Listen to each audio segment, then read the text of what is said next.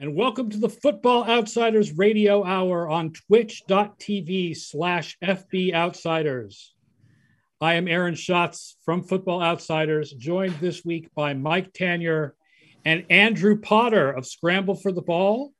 We are here for the FO Radio Hour. As I always say, it's not actually on the radio and it's kind of an hour, but it is on Twitch every Thursday at one o'clock. And don't forget also that we have the fantasy show with Scott Spratt now also on Twitch. That's Tuesdays at one o'clock Eastern. So right now we're streaming twice a week, one o'clock Eastern, Tuesdays and Thursdays. So we are here to talk about wide receiver prop bets and training camp news. But first, I need to know who I should take with my first pick in my grand multi league fantasy league where we play baseball, basketball, and football all at the same time. no, that's right. I'm going to confuse Andrew Potter here by dropping the name of baseball players, but I have to decide in a two QB league do I take Mahomes? Do I take Travis Kelce, Giannis, Luka Doncic, or a baseball player? Which I've already gotten pushback because I thought Mike Trout would be the best baseball player to take, but I guess because of all his injuries, he's no longer considered number one. I'm leaning towards Mahomes. The people on uh, Twitter think I should take Mahomes with my first pick. I, am leaning towards going across the pond and asking Andrew where, where he stands on this. Yeah, what do you think, Ronald Acuna or Mike Trout, Andrew? uh, Acuna sounds more Latin, so Acuna, I don't know. He's more um, healthy.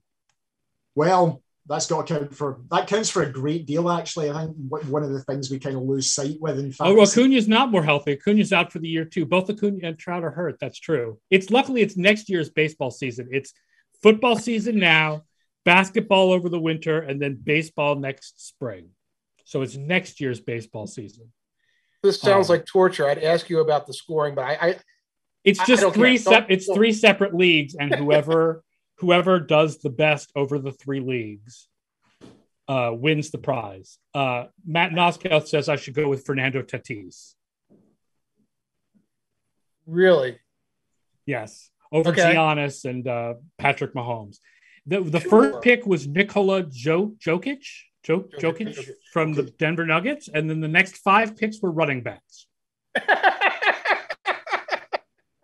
For some reason, this at all. I this think it's Calvin ball. It's, no, you know. it's time because football is the first sport that gets played. We uh-huh. end up that in the grand like draft, way more football guys get taken than basketball or baseball guys, just because it's what's on our mind right now. We do right. a grand draft where you can take anybody in the three leagues. Then we do a separate football, basketball, and baseball drafts to finish out our rosters. Man, they need to legalize gambling in your state. They'll wean you off of this this nonsense really quickly. The fantasy multi league still legal in Massachusetts, unlike gambling, which is not legal in Massachusetts. But we will. Luckily, it is still legal for me to look up lines.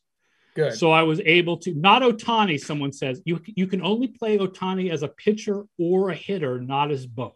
Oh, for hmm. God's sake! So there's rules on top of the rules of this chaos. Well, because most of the fantasy baseball um, services that are out there, Yahoo, ESPN, etc., they they they don't have it that you can do Ohtani as both because they didn't know what the heck to do when Ohtani showed up and all of a sudden was doing both because all of baseball has always been based on the idea that pitchers and hitters are totally different. Be like having a kicker who also played running back. Right. right. I remember the fights we used to have with Kordell Stewart. Guys in my league were like, he should be able to count as a wide receiver. It's like, yes, yeah, so you can play two quarterbacks. No way you're no way you're messing with the system in any way there. Well, they had that last year with Taysom Hill, where Taysom yeah. Hill counted as a tight end in ESPN leagues, right. and then all of a sudden became the starting quarterback. Yeah. Right. And they had to untight end him, I think, and make it so now he was just a quarterback, so you weren't getting quarterback points in your tight end spot or as many quarterback positions, you know, as many quarterback points as Taysom Hill is going to get you. I guess all running points. Who remembers when Joe Webb would be listed as a wide receiver? Who remembers when Marques Colston was a tight end? Yeah. oh, that was a good year. Did you get Marques Colston? I picked him up on waivers after week one. Oh that was awesome. God. I remember that now. I remember having to make the ruling on that when I was commissioning a league. But yeah. it was only a football league. It was not a combination football, rugby, sevens, golf, and uh, we, we don't have hockey. We don't have rugby. We don't have soccer. Oh, you just baseball, basketball, football. You need to get hockey in there. We need to. I don't. I have no idea how scoring. I mean, I guess it's just goals and assists, but I don't know. I guess at a goalie spot, I don't know what else counts for hockey. So I pay I, uh, very, very little attention to hockey. I was in one in like '96, and penalty minutes would count, so you could have like your enforcer goon on the team. So penalty minutes are a good thing or a bad thing? It was a good thing because it's fantasy. It's like well, you pick a guy, and he's like your your yeah. penalty star. You know, maybe it's that like, was the Philly version, but you know. I remember the original basketball rotisserie basketball book oh, wow. that described how to do fantasy basketball. They had a rule where you had to have a seven foot tall white guy on your team. or a guy who could jump no higher than a slice of toast.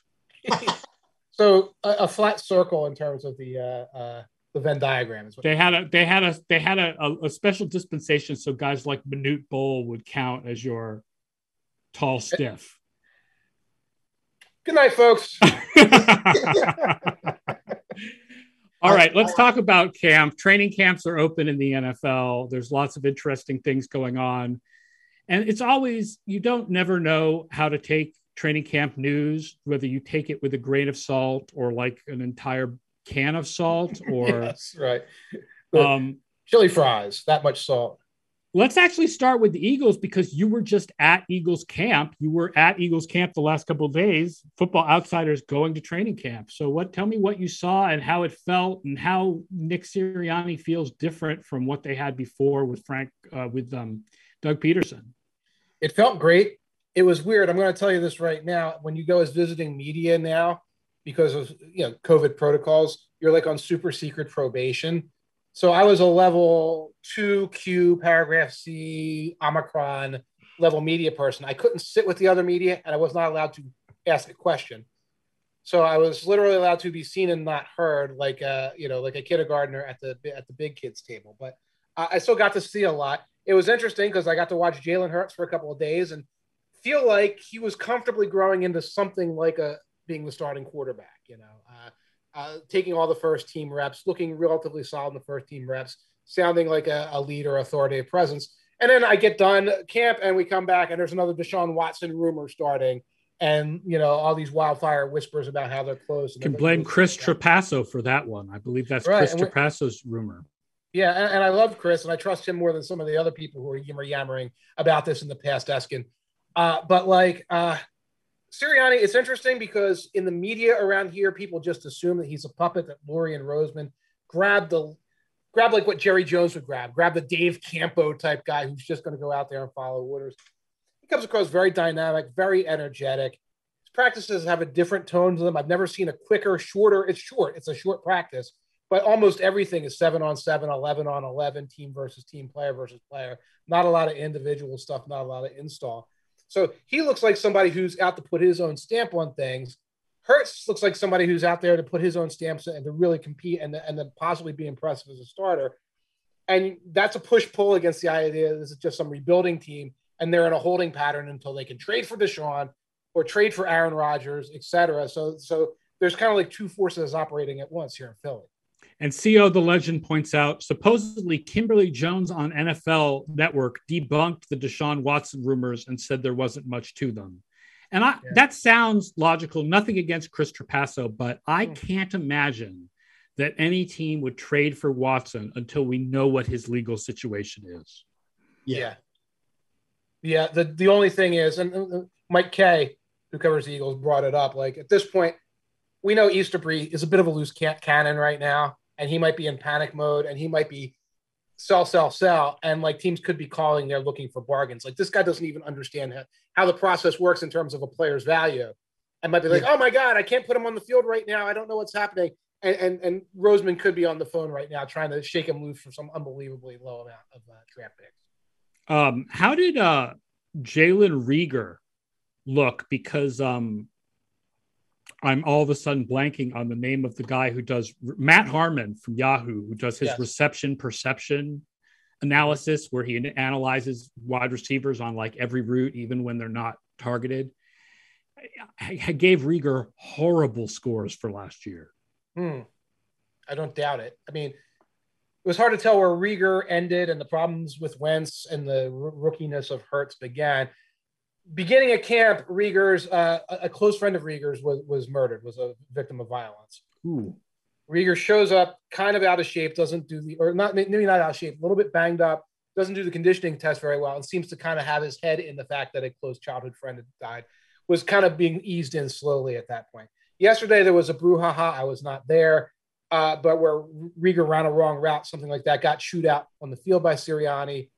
Today, again, I wasn't here for this. He makes a great play. Sirianni praises him. Obviously, there's a little bit of like person management going on with Reagor. When I was there, there were one or two plays where he flashed that absolute speed. He caught like a little pass and took off, and it was not tackling to the ground, but he blasted past everybody and like, oh, there's that speed, there's that thing we talked about.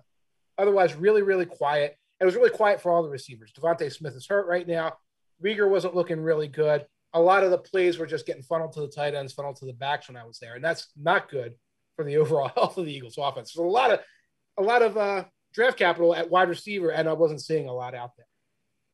Yeah, it's interesting because in walkthrough today, you talk about the fact that there's really no young core with the Eagles. There's a little bit of one because I went and looked then. So I'm working on an article that's going on ESPN Plus, I think this coming weekend which is our um, ranking all 32 teams by talent under the age of 25. And I went and looked, we actually had the Eagles 25th. So not dead last. Yes. Okay. I mean, low. Right. Uh, but I mean, every it's like every team has some young talent except for the Rams and Texans.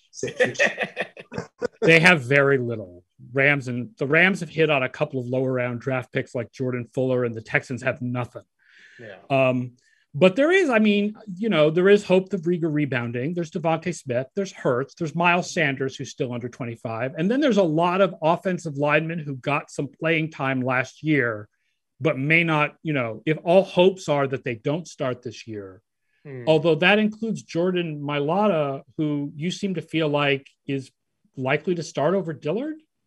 It's it's funny. Uh, the, the beats have been really on this because it's like one of the major stories Dillard versus Mailata in camp.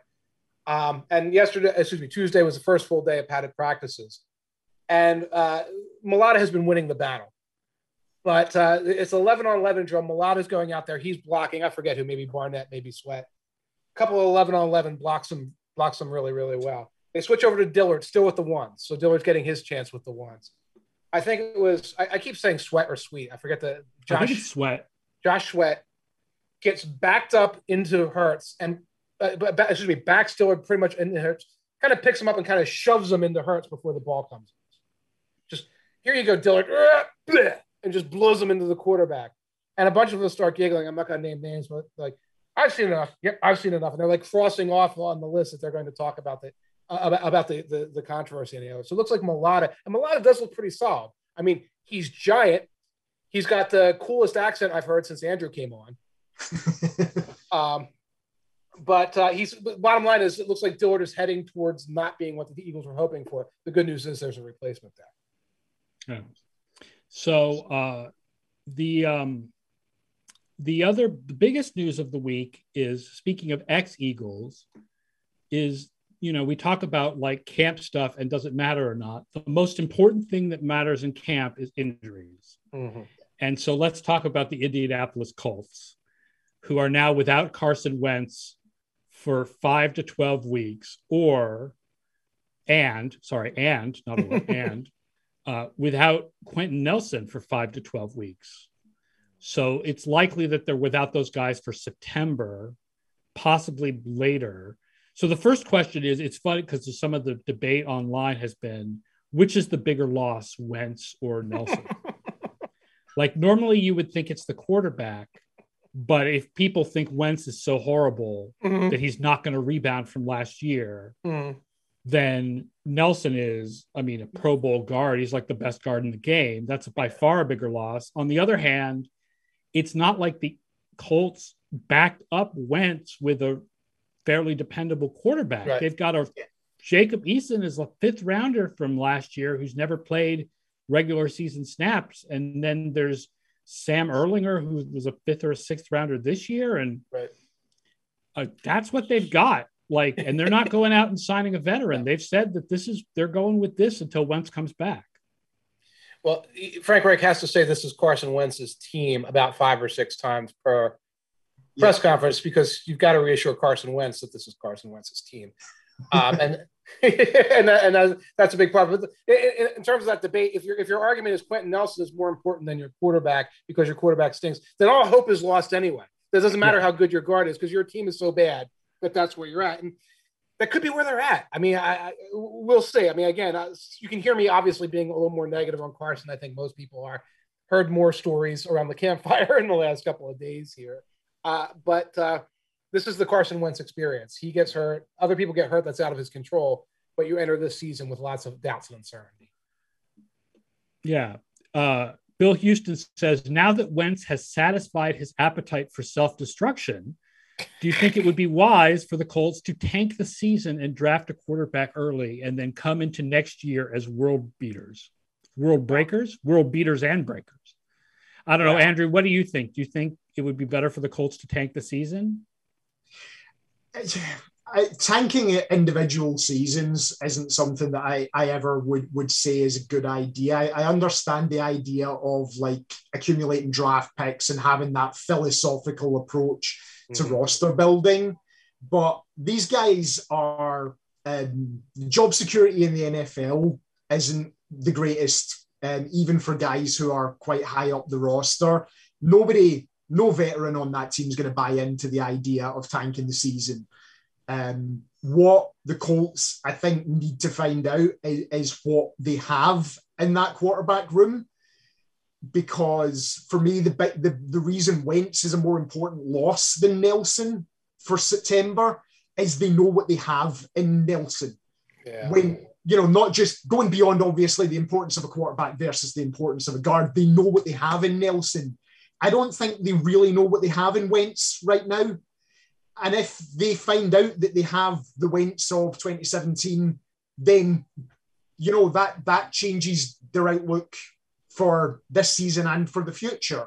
If they find out they have the Wentz that played last season, that changes their outlook for this season and for the future. Whereas going from Nelson to a backup guard doesn't change any of that. It doesn't change the philosophy of how the Colts are going to play out 2022 and 2023. You know, presumably he'll be back healthy and, and they can just move on at that position with with Nelson there. With Wentz, there's just none of that same security. I agree with you that in football, players never tank. Like to tank, you have to pull the good players. You'd have to, I mean, figure out a way to sit Darius Leonard, you know, right. and and right and Michael Pittman, and you wouldn't want to do that. And so it's hard to do. The, the best way to tank is to play an inferior quarterback on purpose. But of course, that brings you to the question of is Jacob Eason an inferior quarterback on purpose? Um, and can you even tank in the AFC South, as uh, useful title points out, because it's like the weakest division in the league, and the Texans are in your division, and uh, aren't you going to just beat them twice anyway? Right. I, I always love the mentality of the quarterback is hurt immediately. Let's just tank the year. Let's just tank, like everybody's solution. Well, not obviously not everybody, but there's like that kernel of fans. Let's just tank the year. And it's, it's easy to do when you, you're at home and can t- change the channel and watch the other game. And it's a little harder to do when you've got 53 guys and a plan and a contract and things like that to say, we have to try to move forward here. And like, it, these aren't Madden. You can't just sim the season and go on to next year. Right. And, and there's professional pride and there's having guys buying in. You've got um, a young player, you, you already, already mentioned Pittman. You want Pittman to be developing with yeah. a professional level quarterback. You know, you've got all of these considerations when you're talking about tanking a season. Um, it, it's a whole lot easier to say as somebody from the outside looking in than it is to actually put into practice on the inside of the organization. Yeah, it is interesting that they think that, assuming that they truly think this and they're going to go with this, that they think that Eason and uh, Ehlinger are better than bringing in some veteran. Yeah, I think that that's part of it. I think that they're, I, I don't know exactly where their cap situation right now, but I think that's an issue there. And uh, if you're trying to develop Carson Wentz, you don't necessarily want him looking over his shoulder at a potential successor. That doesn't necessarily go well. He doesn't always respond to that in the way you would want a hyper competitive professional to do. so, what if Eason plays well in the first four weeks? Yep. Yep. It, I mean, yep. I don't think it's likely, but what if he does? I, that the question answers him itself. Uh, Carson comes back too quickly, starts pressing. It turns into a big to do. That, that that's that's the most likely scenario based on pretty much every season in Philadelphia. So the other team that's having problems right now is Minnesota, um, which is interesting because I mean they're one of our like kind of sleeper picks. Um, oh, before we go to Minnesota, Topher Dahl says an interesting comparison is between the Colts with their backup quarterbacks and the Broncos with Lock and Teddy Bridgewater. Both have mm-hmm. great rosters, but they both have big questions at quarterback and may need to draft a quarterback in 2022. I think that that's accurate. Yeah. I mean, I like the Denver roster honestly better than I like the Indianapolis roster as far as like the whole roster other than the quarterback position. I agree.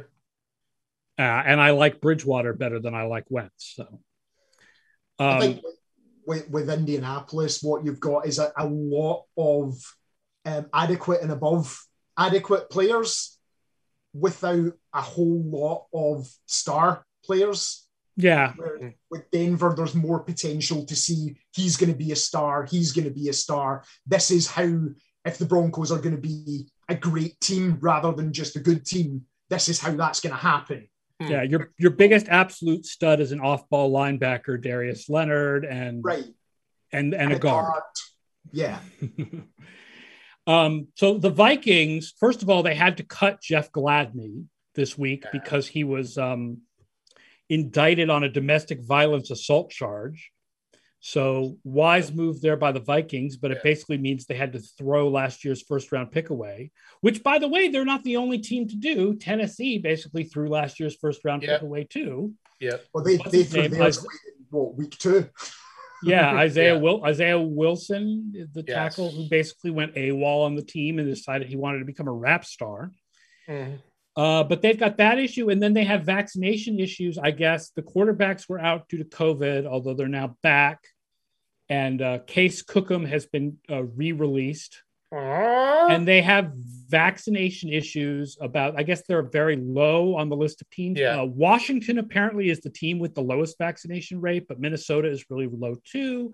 Mm-hmm. And Mike Zimmer called out the players in the press for not getting vaccinated and um, it's a tough because you know i understand that some players will have political beliefs against vaccination but it keeps everybody safer and like if you're going to make unvaccinated players wear masks and uh, attend meetings differently and attend meetings over zoom and whatever it gives you it gives you a competitive disadvantage in training. And then if they're more likely to get COVID during the season and miss time, it gives you a competitive disadvantage during the season. Yeah, uh, not to get into the idea that you can have a political opinion against against science, and, that we're, and, that we're, supposed to like, well, you know, we can't uh, we can't criticize that. Um, Zimmer had the players getting tested; they had the media able to watch them coming out of the test, which I love because it's like if you really want to like turn the screws to these guys, make it look very public and very sort of embarrassing that you're like having to do the separate thing. Uh, w- w- teachers who don't get vaccinated, my personal opinion is when they have to go get tested, the middle school kids should be able to watch them coming out of the testing session to for- to force these people to do the right thing. But you know, we don't know. We don't know the long term effects. We do not know the long term effects of a week of training camp practices with Case Cookus running your quarterback room and running your practices instead of Kirk Cousins and, and Kellen Mond, et cetera. We don't know what the long term effects of that could be on a team, but the, it seems like it is a competitive disadvantage now. And of course, when you talk about Washington, you have Ron Rivera overcoming chemotherapy, cancer survivor, begging, yeah. begging, you know, do it for me, do it for my health, do it for the team, do it for whatever. And uh, you know, there, there's a there's a level of obstinance in society that I guess we can't get, get past. Like, nope, not going to do it. Sorry, coach, not going to do it. Yeah, I, I don't get it, but the, the, good news is NFL's at 90%.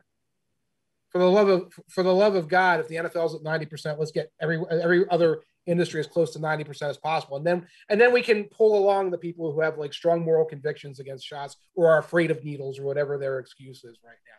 Let's get everybody to that level, and then we maybe can stop talking about it. Yeah. Speaking as somebody who is afraid of needles, that is not an excuse. oh, okay, all right. Oh, that's all right. No, my kids got it too. It didn't hurt, did it? Oh, not really. Right. Right. Um, so that brings us to the other thing that happens in training camp, which is rumors of team players being fantastic or being terrible. So Trey Lance, let's start with Trey Lance. Trey Lance is apparently the greatest quarterback who has ever been drafted in the history of the National Football League.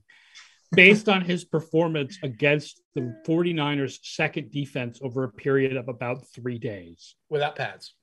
Without pads.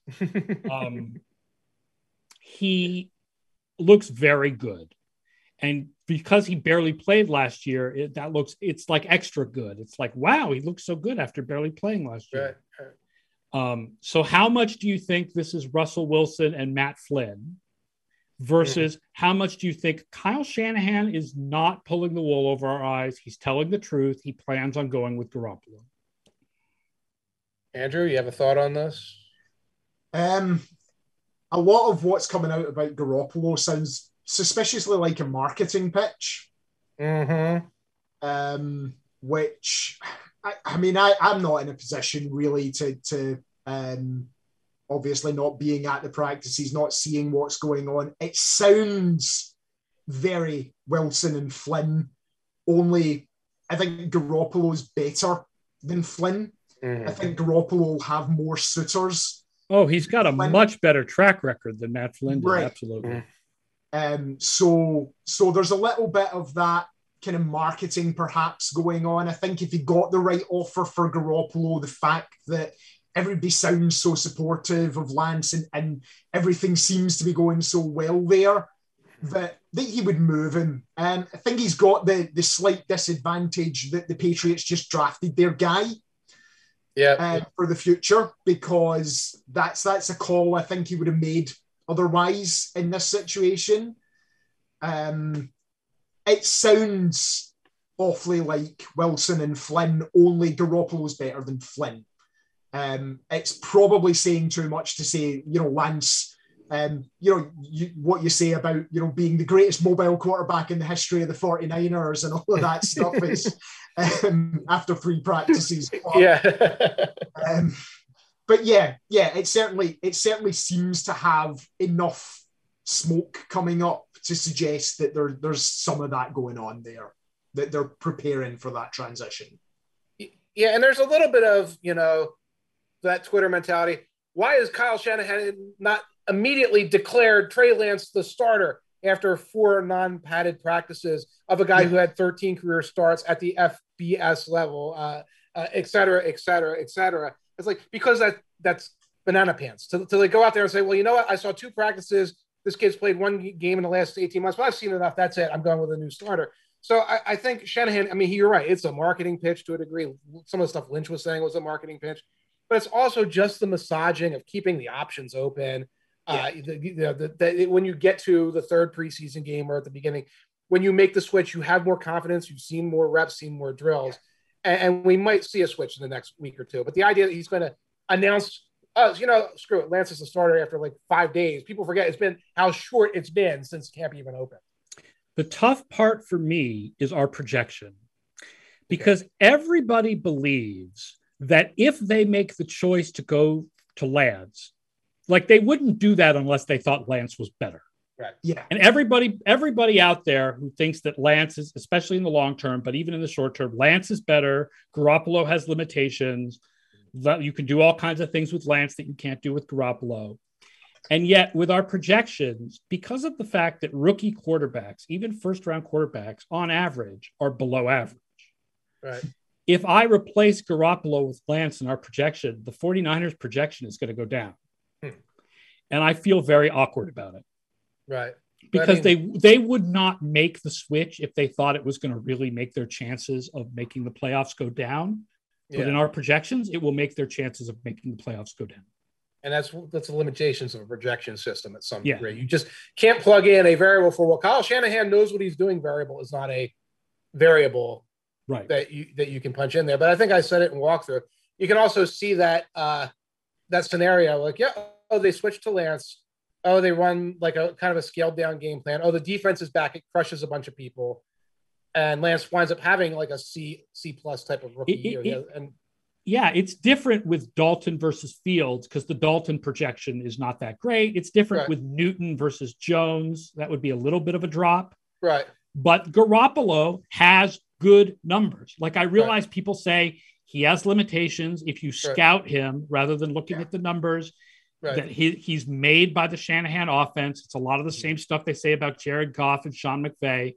right, But the fact is, if you're doing a statistical projection system, you have to say Garoppolo has been very productive in his NFL career, right, and you replace that with a first round rookie, you're going to get a drop. right, right.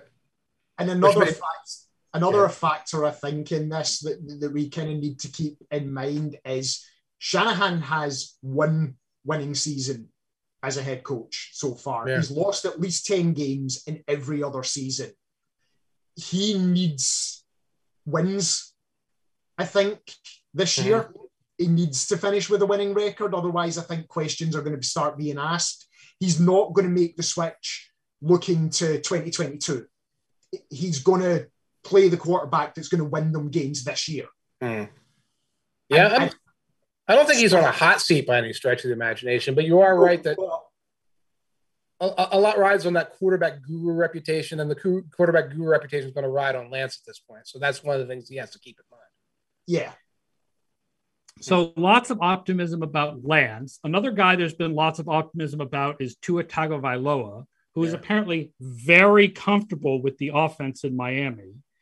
And that's one where I have absolutely no idea what it means. Right? like he looks good in camp without pads on. right, right. And then there's terrible pessimism about Joe Burrow. Yes. Like for I, I, I like numbers from camp are always seem so meaningless, but like this number was put out there. He was five of twelve with an interception on the first day with pads, hmm and he was lifting his leg to avoid an accident in a close pocket. And Yeah. like, is he sure of his knee already? And so the question is like, is that something to be worried about, or is that like no duh? The guy's coming back from a knee injury in the first couple weeks. He's going to be careful.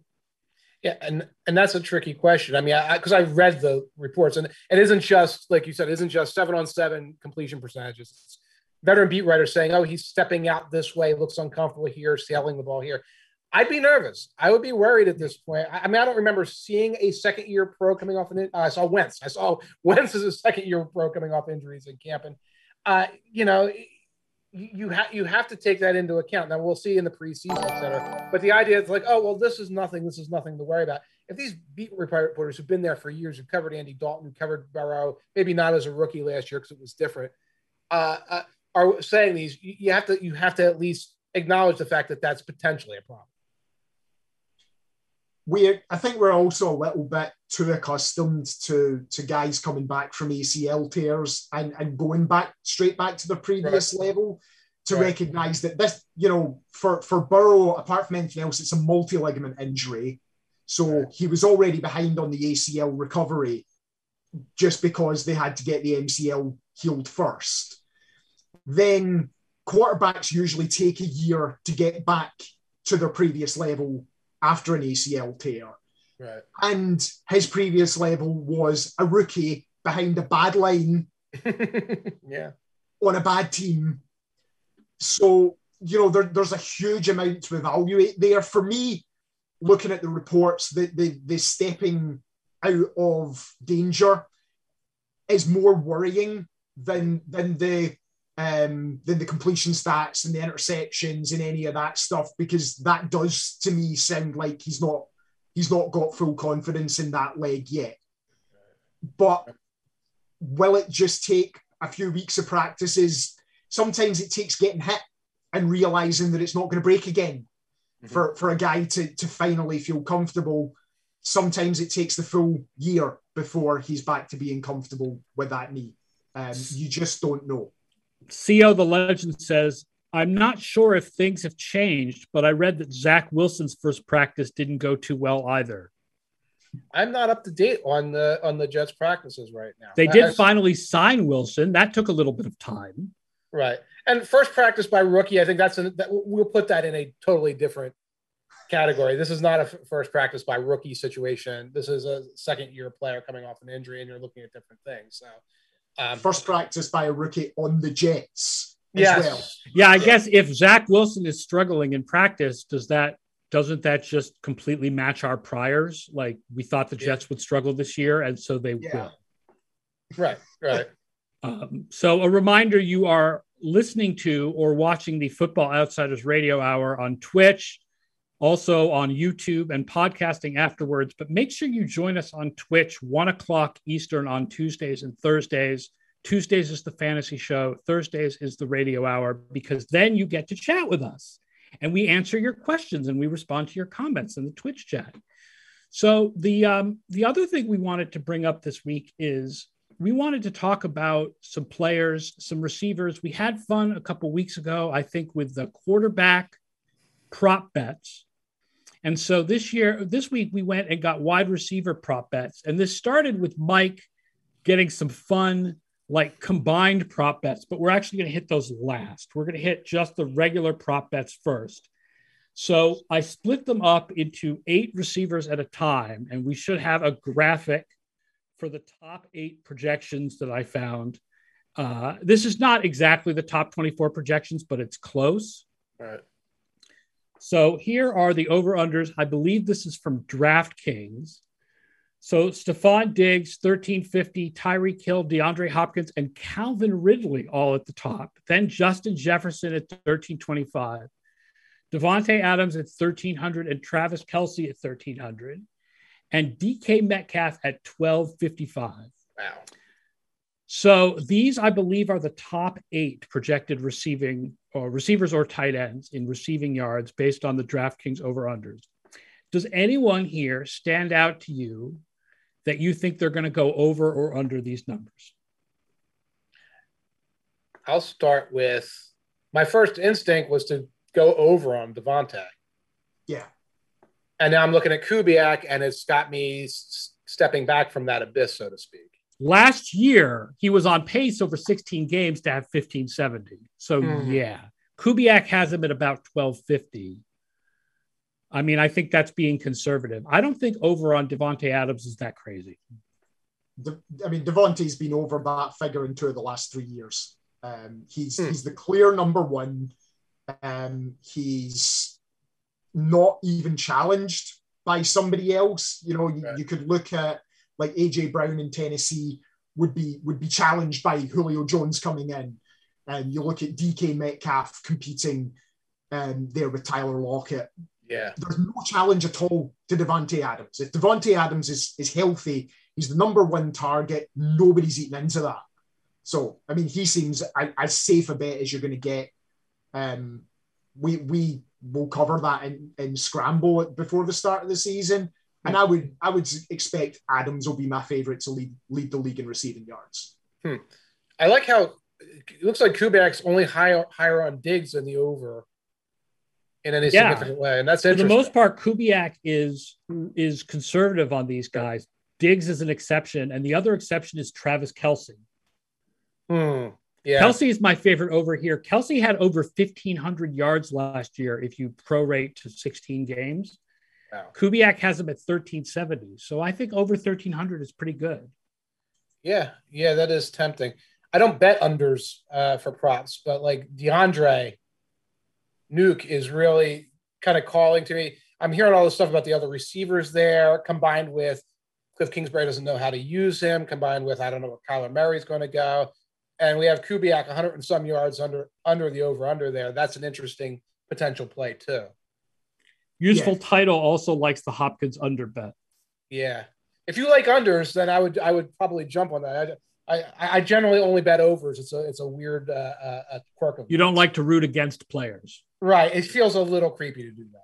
I yeah. think the Justin Jefferson under, as much as I love Justin Jefferson and love what he did last year, I think the idea that there could be a little regression in year two Right. Justin Jefferson, 1,400 last year, but Kubiak has him at 1,200. So I like that, the idea that he could regress a little bit.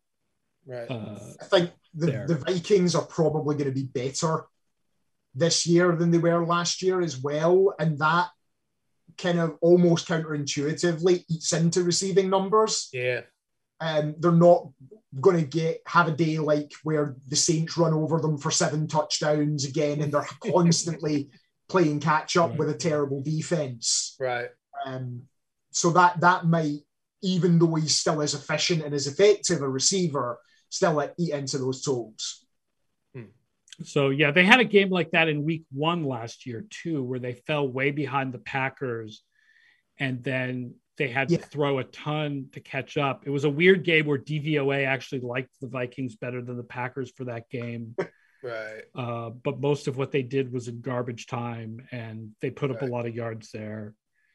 Um, so let's look at the next eight receivers that I picked out, uh, including a pair of teammates. Speaking of players who have been dramatically impressing everybody in camp, CeeDee Lamb. Everybody is talking about, you know, some people will be like, oh, CeeDee Lamb is better than Justin Jefferson, despite what Jefferson did last year. So I think it's interesting that the over under has Cooper ahead of Lamb. I will point out Kubiak also has Cooper ahead of Lamb. And last right. year, Cooper was ahead of Lamb. Right. But so these are the next eight guys that I picked out Terry McLaurin at 1180, AJ Brown at 1175, and Amari Cooper at 1175. And I wonder what makes Vegas uh, put a guy at 1180 instead of 1175. no Allen idea. Robinson at 1090, Mike Evans at 1050. Tee Higgins at 1050. Uh, oh, we have wrong uh, graphics. Mike Evans should be the Bucks and Tee Higgins should be the Bengals. All right. Well, that's these things bad. happen. These things happen. CeeDee Lamb at 1050, Darren Waller at 1050. And by the way, speaking of Tee Higgins, we will get to Ja'Marr Chase on the next graphic. He's at 1025. But uh, are there any of these that stand out to you as far as over or under? I'm going. I'm very tempted to go over on Lamb. We'll talk about one of the specials I pulled up there, but uh, you know, I surrender.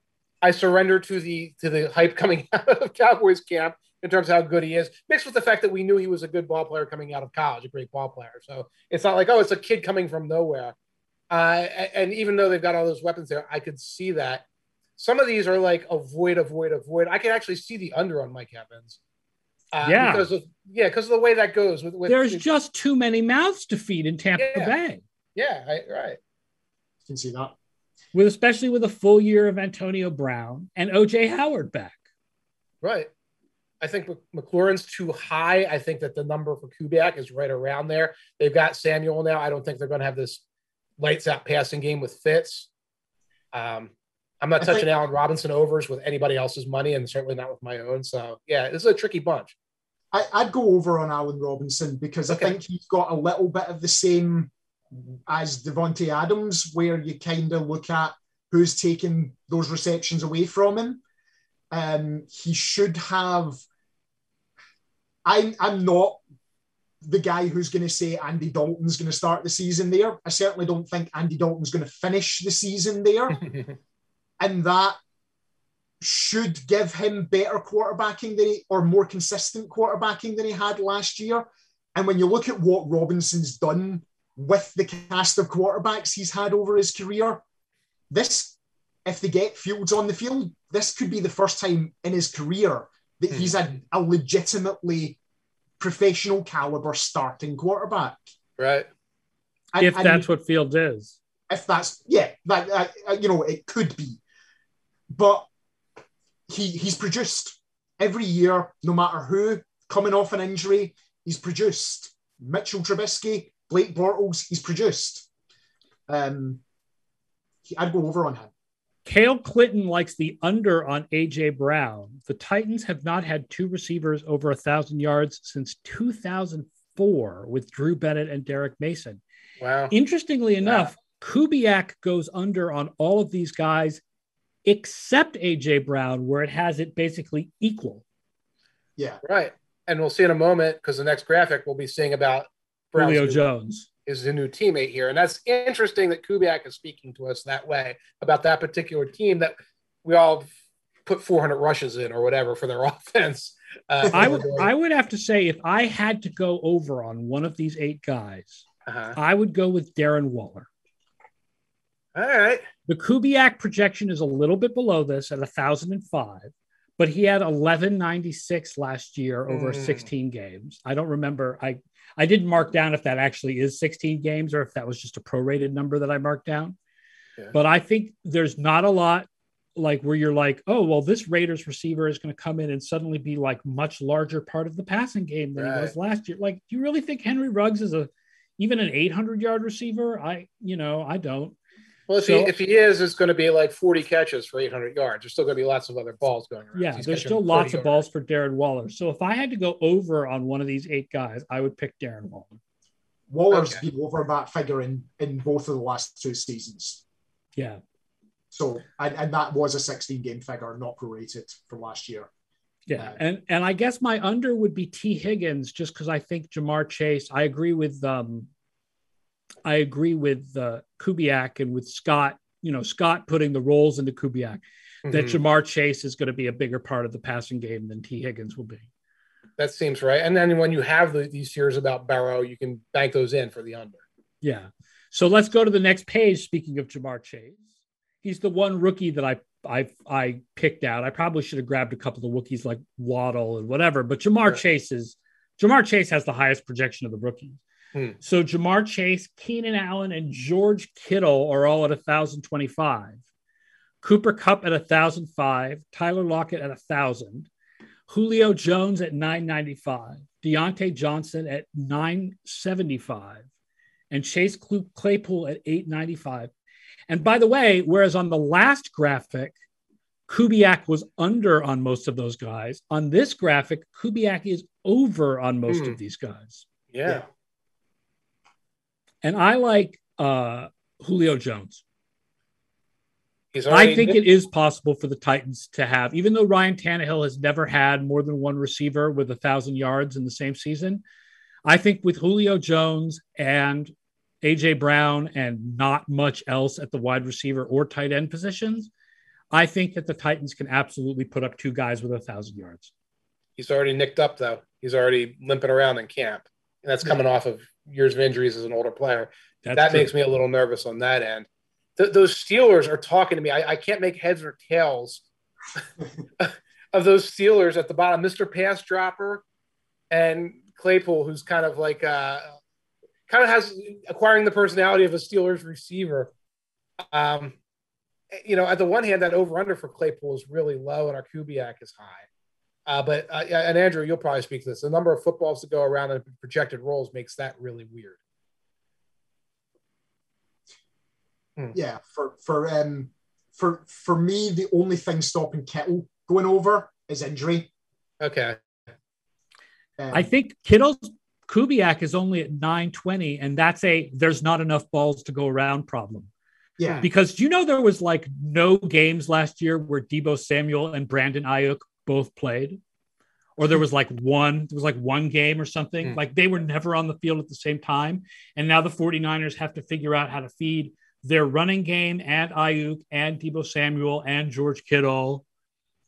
Right. Right. yeah. I, I I consider him the number one guy in that offense. So that makes He's that the a- guy you think if they have to decide between feeding a bunch of guys, Kittle's the guys they're Yeah. going to feed. Kit- Kittle's the safety net in the way that that most of those receivers aren't quite. You know, um, there, there's going to be there's always going to be targets for Kittle. Um, there always has been in, in the Shanahan offense targets for the tight end. That's been Kittle. That's been Vernon Davis. Um, He and- did prorate to 1270 over 16 games last year. Mm. Yeah. and- and he was over this figure in both of the previous years as well. Um, and you know, you even go back to like Jordan Reed in Washington and so on. You know, there's always been targets for the tight ends in that offense. I, I would see um, Kittle going over that unless he gets hurt. Yeah, I like Claypool. Yeah. Uh, I like um, Jones, even though I know he's he's did there he is a little nicked up right now. I want to watch that news before putting the bet down. Uh, it a little bit, but I mean, I think bit. he'll end up he'll end up pretty close to this either way. He's got that long track record of coming in right at around like a thousand yards. It was a thousand fifty four last year. So Yeah, yeah. Um, all right, let's look at the cool combination bets. so this is how we sort of started the discussion because uh, we were like geeking out over CeeDee Lamb in uh, training camp, and then Mm. Mike went and found some of these cool combo bets. Okay, Amari Cooper, Michael Gallup, and CeeDee Lamb over thirty five hundred, At but it's a plus- plus four hundred. at a plus 400. Look at this. You do not have to worry about who the number one is in Dallas because you can get all three of them. I ran it in walkthrough and I don't have it in front of me right now. Our Kubiak on them combines for like Twenty nine fifty. Yeah. 2950. And if you look at the projection, of course, the projections from the first five games for the Cowboys last year were silly time because they were in all these shootouts. But they Yeah. projected, they would have projected with Prescott to go way over that. And again, I'm I have a hard time doing anything Cowboys related because I'm based in Philadelphia and there's like an older version to that. But if I'm just looking at a prop and I can get plus 400 and just sit there and watch the Cowboys offense feed the three of them, that's really enticing. That's really tasty at that value. Yeah, I like that one at plus 400 too. I would go over on that. Only for the value. Um, I don't I don't actually think that they'll they'll combine for that. Mhm. Um, that that's a lot of yards to put between just three players. Yeah. Um, when you have to account for receptions from running backs, and yeah, okay, you look at like who's who's going to be the person catching those passes. Sometimes that doesn't actually matter because the targets still end up going there, even without Right. You know your your pass catching, your star pass catching back, your star pass catching tight end. They still eat into those totals. And I think for those guys to be at 3,500 receiving yards, you're really looking for Prescott to be thrown for about 5,000, 5,500 yards. Mhm. That's a lot of yards. Yeah. Yeah, but it's, it's, it's, it's the value because if this was plus 110, it's like, well, the heck with that noise. It's plus 400. Yeah. Yeah. Here's one that's closer to even. Calvin Ridley and Kyle Pitts over 2250 at plus 140. See, I'm just I'm scared of the rookie tight end thing. I'm just Yeah. too scared of the rookie tight end thing to bet this.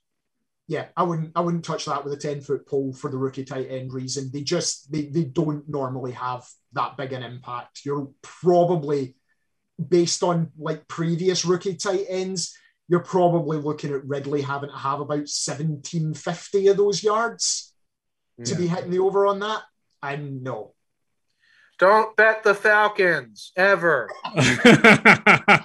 What have you ever met a happy Falcons fan? You've never met a happy Falcons fan. Don't bet the Falcons. They will break your heart one way or the other. Um, Ja'Marr Chase and Tee Higgins also over 2250 receiving yards, but that one is at plus 190. And I'll point out the Kubiak projection is very similar for both of these bets at about 1950. Yeah, this, is- this is the Tyler Boyd spoiler bet too, to a degree. Yeah, and also the like is Burrow fully healthy bet. Right. Yeah. This, this is the there's a lot of ways this could go wrong bet combined with I'm betting on the Bengals question mark question mark question mark and it's like well I can I can kind of step down the road. Yeah, that what goes in this bet's favor is I don't think the Bengals are going to be good. I don't know anybody Right. who does think the Bengals are going to be good. And bad teams throw a lot. You're talking about the top two targets on a bad team that's throwing a lot that potentially has that franchise quarterback. I'm not betting it. Um, but I can see I can see a scenario where it happens, but I can see a lot of scenarios where it doesn't. Right. The next one is Jarvis Landry and Odell Beckham Jr. over 2,000 receiving yards. That one is also plus 190. And the Kubiak projection on those two guys combined is 1670. Oof. Oof. And you're looking at you're you're flushing that money down the potty when Beckham, If pulls Beckham up gets with a ham, hurt. well, hamstring week four, and that's it. And Jarvis Landry catching 150 balls for 800 yards or whatever he will do uh, yeah, doesn't help. I think the problem here is just that the Browns like to run so much. And so Browns well. like to run. Landry likes to catch micro passes, and Beckham gets hurt. I, I thought it was interesting because there's a lot of chatter about the Browns and their famous players. I don't, I don't like the play. Um, the next one is AJ Brown and Julio Jones over 2,000 receiving yards. And this one is at minus 200. So this is actually favored to hit. Right. And I feel like that's the problem is Yeah. you would have to bet 100 on this to get 50 back. And the odds of Julio getting injured are just too strong to do a bet with one to two odds like that. Here's the thing: this was the only one where going under they were taking plus 150. Yeah. You can go under on this and plus 150. So if you're sitting there like me, worried about Julio jo- Julio, Julio Julio Jones's uh, injury or Derrick Henry running for six million yards or whatever, you could take the under on this conceivably and have a little bit of meat on it. So, what do you think, Andrew? Would you go over on this for minus 200, under for plus 150, or neither?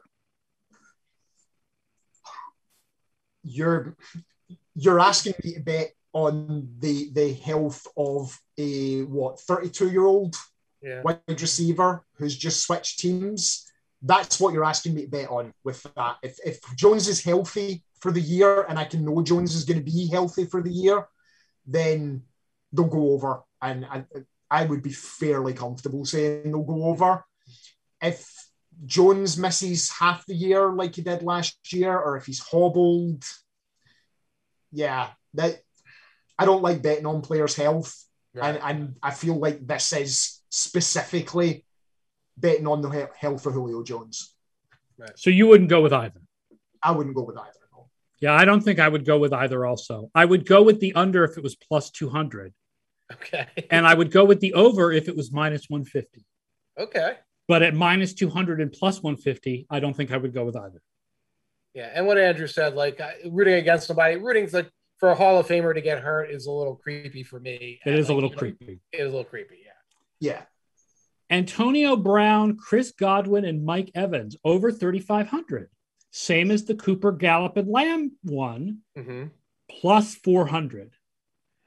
Yeah, and this one I like the Cowboys one better because I can see Prescott throwing the ball all over creation even more than Brady for a variety of reasons, and I'm less worried about other guys leeching uh, catches than I am with like you know the Scotty Millers and the tight ends, uh, Yeah. you know, and, and the backs leeching the backs, from these yeah. three. Yeah, Kubiak, by the way, is in agreement with you. Kubiak's projection for the three Dallas receivers is 2950, and Kubiak's projection for the three Buccaneers receivers is only 2525. Right. What's the um what's the line on taking the under on that one? I don't know if they're the only under that they were allowing that I saw that was posted was the AJ Browns and Julio one. Right. So they they only take action one way on a lot of these.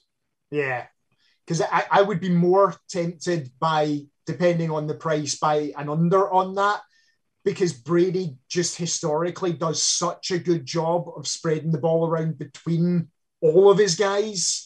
Right. And you've got Gronk there, you've got Howard Yeah. there, you've got Great there, you've got pass. well, uh, The, their their backs last year were were terrible for drops. Right. But But, now you've got getting- Giovani Bernard. They've got Yeah. Bernard. They've, they've got.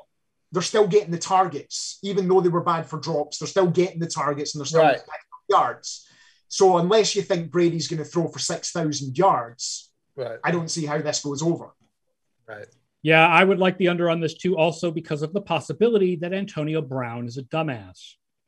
yes. Yeah, I was letting that one slide, but let's go with it. Perfect. And then the last one you picked out, this gets to my Patriots heart. Yeah. Hunter Henry and Jonnu Smith combined for over 1,500 receiving yards, Woo. plus 1,200. That's uh, that was for you, and also because it's it's loopy. I mean, it's a loopy thing when you think about the the, the two tight ends going for fifteen hundred. I didn't Like, I'd have to look in NFL history to Yeah. see if there's ever been a team where two tight ends combined for over 1,500 receiving yards. It, it would be. A, it I would think be a, a- Kansas City last year because Travis Kelce had almost all of them himself, but right. There's probably a couple of yeah, Kellen Winslow Senior and Eric Sievers, where one guy had 1200 and the other guy had like a little bit but I, I was unable i didn't have that time this morning to look it up i'm afraid but it, it's weird and it's wacky but it's at plus 1200 which for a patriots fan you have to be like well like you're, you're kind of betting on the offense to function in the way that Belichick hopes it functions Yeah. and you're going to get 12 12 to 1 on that it's it's got to be somewhat somewhat uh, uh sexy to somebody This is honestly the kind of thing I would throw 10 bucks at. Yeah. Like not a serious bet. Right. Yeah, that's that's a homer. It's a, it's a homer bet that like is fun. You spend your Sundays just rooting for every tight end catch, making a big deal out of it. Yeah, And then seriously. Turns out to be like a superstar, and you're, you're Unlikely. screwed. Mo- more likely that Nelson Agholor and Jakobi Meyers are getting the catches than that Dalton Keene is getting them, I think. Can I throw one at you real quick for tonight? Oh my God, a Hall of Fame game bet. Bring it on. Okay. Well, okay. I just first half over, and this is just a regular straight money line. The over under on the first half is sixteen point five. Any interest in because you're going to watch the first half of that game before you pass out from boredom and Ben DiNucci shows up. Is there? I, I am looking at that over, and I might take it to keep myself uh, alert for that first half. Thoughts? I can see it against two second team defenses. I listen, there is a whole science to betting on the preseason, and it is not a science that I have ever done research in. Good. That's, that, But that's there, wise. people who are serious, people who are serious betters believe there is serious money to be made on the preseason right. if you know when to bet uh, and what to bet on. And I don't know if over under on the Hall of Fame game is one of those things. I, I think I would lean towards over 16.5 in the first half also. in the, in the first half, you got Dwayne Haskins out there. I'm guessing it's Garrett Gilbert out there. So you've got quarterbacks who should know what they're doing. They're competing hard. Rudolph, also a guy with starting experience. So I, I might do it just to give myself something to cheer for. And come on, you're in a fantasy league with three sports. You're in a Yes. fantasy league with three points. You can turn around and say, well, yeah, preseason football. We're, we're all in this together, man. All right. One more thing before we sign off. Uh, Bill Houston has a question. Can I get some analysis of the Giants team wide brawl and Coach Judge's decision to throw the whole team out of practice as punishment? Somewhere Rex Ryan is flush with coaching pride.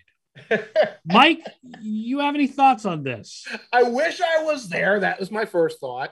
I wish I'm there every day. I, I might try to run up there because today's big thing is Jason Garrett ca- telling the press pool that he must be called coach. Yes. Uh, yes. He's got Deion Sanders on the brain, apparently. He has Deion Sanders on the brain there. And it kind of, I can't help but think that the, the coaches there are not where they need to be mentally, and the team is not where they need to be mentally. This fight happens after days and days where, like, Evan Engram's running a, a punishment lap. Daniel Jones is running a punishment lap. The whole defense is running a punishment lap. And they sound like a coaching staff that's gotten into this mentality. And they aren't in the mentality of, hey, this is a bunch of 20 something multimillionaire professionals who've been at their jobs for several years and know what they're doing and shouldn't be running laps while Art Stapleton, Tom Rock, and Matt Lombardo are like, eh, check mark, check mark, check mark. Going to talk about this in the press. Yeah, Looney, they signed Looney. He, he, he quits after this. He quits football after this. Like, I'm not showing up here as a veteran offensive lineman to get involved in the brawl, be forced to run laps, and then, then leave. So it's a really weird situation. I, I don't see how this equates to this is the story of how the team galvanized as a team and became Super Bowl champions. I don't see how in the year 2021 it works that way. If this seems like something Urban Meyer would do. I don't know. I don't know. Urban Meyer seems like more like he'd go play golf and like not worry about it. Yeah. Like Steve Spurrier wouldn't do this. Steve Spurrier would be on the golf course wondering what happened in practice today. So But all right. Bill Houston liked your answer about the Giants. So uh, we agree if the Giants do galvanize and win the Super Bowl, it will be because Daniel Jones takes a colossal step forward, not because the whole team had to run laps. yeah, the walkthrough that I read at the Super Bowl will say the exact opposite because I'll have all these great quotes to use. But you're right. Won't change the fact that you're right. All right. That is the Football Outsiders Radio Hour. Thank you to Andrew Potter and Mike Tanier for joining me this week. Thank you to all of you for listening and watching. Again, Football Outsiders Radio Hour is at twitch.tv slash FB Outsiders every Thursday at 1 p.m. Eastern. Don't forget to also watch the Scott Spratt Fantasy Show on Twitch every Tuesday at 1 p.m. Eastern. If you are listening to us as a podcast, please rate us with many stars in your podcast app. It helps people to find the show. Thank you so much for watching slash listening. And we will talk to you next Thursday for another Football Outsiders Radio Hour. Bye bye.